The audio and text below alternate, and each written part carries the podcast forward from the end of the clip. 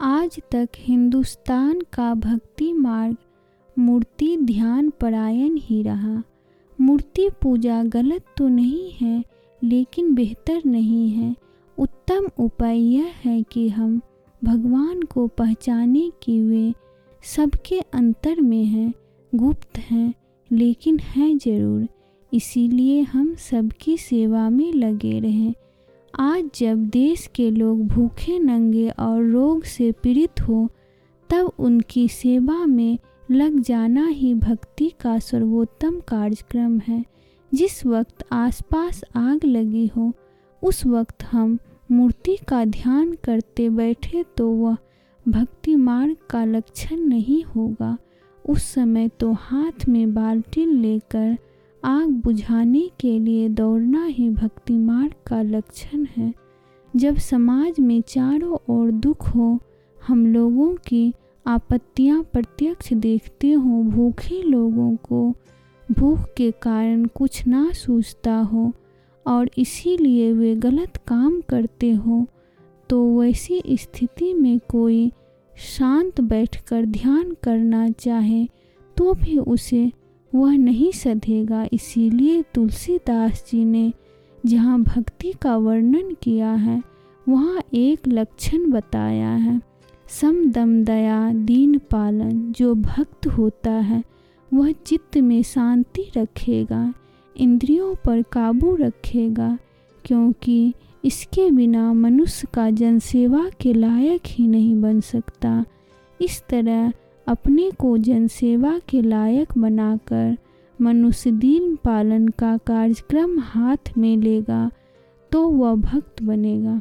हमारे आसपास के लोगों में जो गरीब लोग हैं, उनकी सेवा करना हमारे लिए भगवान की भक्ति का साधन है।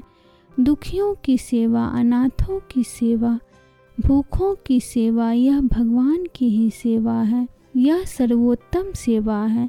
यह सेवाकार निस्वार्थ बुद्धि से, निष्काम भावना से निरहंकार होकर यदि हम करते हैं तो वह भगवान की सर्वोत्तम भक्ति होती है।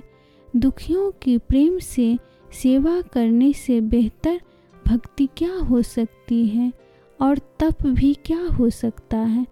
मनुष्य की सेवा का मूल निकालना है तो उसे अहंकार से विभाजित करना पड़ेगा।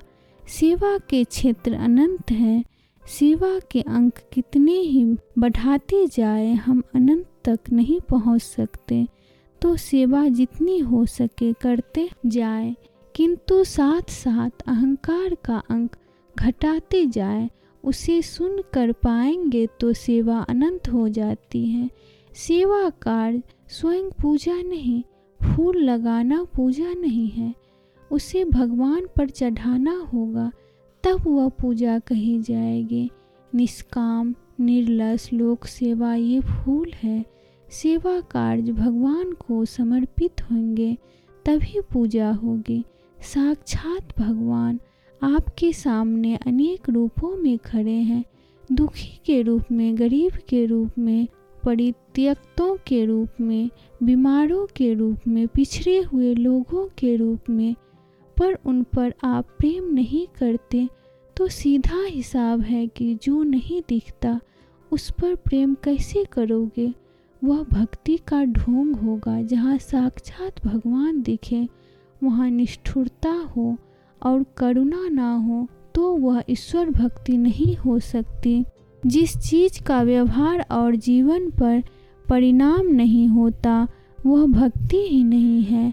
भक्ति का लक्षण ही यह है कि उसका जीवन पर परिणाम होता है। भक्त का हृदय करुणावान बनता है।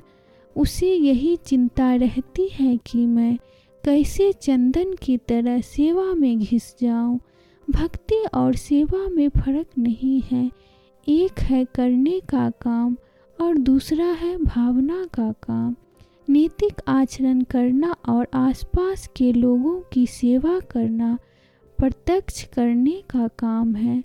पूजा भक्ति, आंतरिक भावनाएँ हैं। इनसे लोगों को बल मिलता है। सेवा और नैतिक आचरण ना करें। केवल मूर्ति पूजा करना ढोंग है, उससे भक्ति भावना बढ़ेगी नहीं। असमिया नाम घोषा में एक सुंदर शब्द है।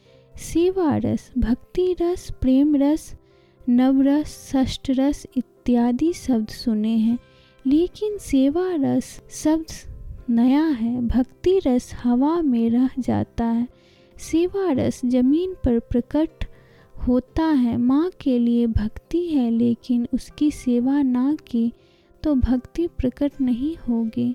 भक्ति रस अंतर में अव्यक्त है, सेवा रस प्रकट वस्तु है, सेवा रस के सामने पूजा अर्चना गौण है, सेवा यानी भक्ति का सर्वोत्तम अविभाव। मानव देह का प्रयोजन क्या है? उत्तर है सेवा। देह को प्रभु ने एक उत्तम यंत्र बनाया है, जो सेवा की क्षमता रखता है। मानव देह सेवा यंत्र है, लेकिन सेवा करते हुए भी चित्त में राग द्वेष पैदा होते हैं। जागृत रहने वाले मनुष्य में भी ये राग द्वेष रहते हैं। समय समय पर उठते भी हैं, इसीलिए सातत्यपूर्वक तीव्र जागृति की ज़रूरत होती है। सेवा की क्रिया के साथ उसके पीछे के भाव का महत्व है। बाह्य क्रिया के अलावा और अधिक गहरा जाना होगा।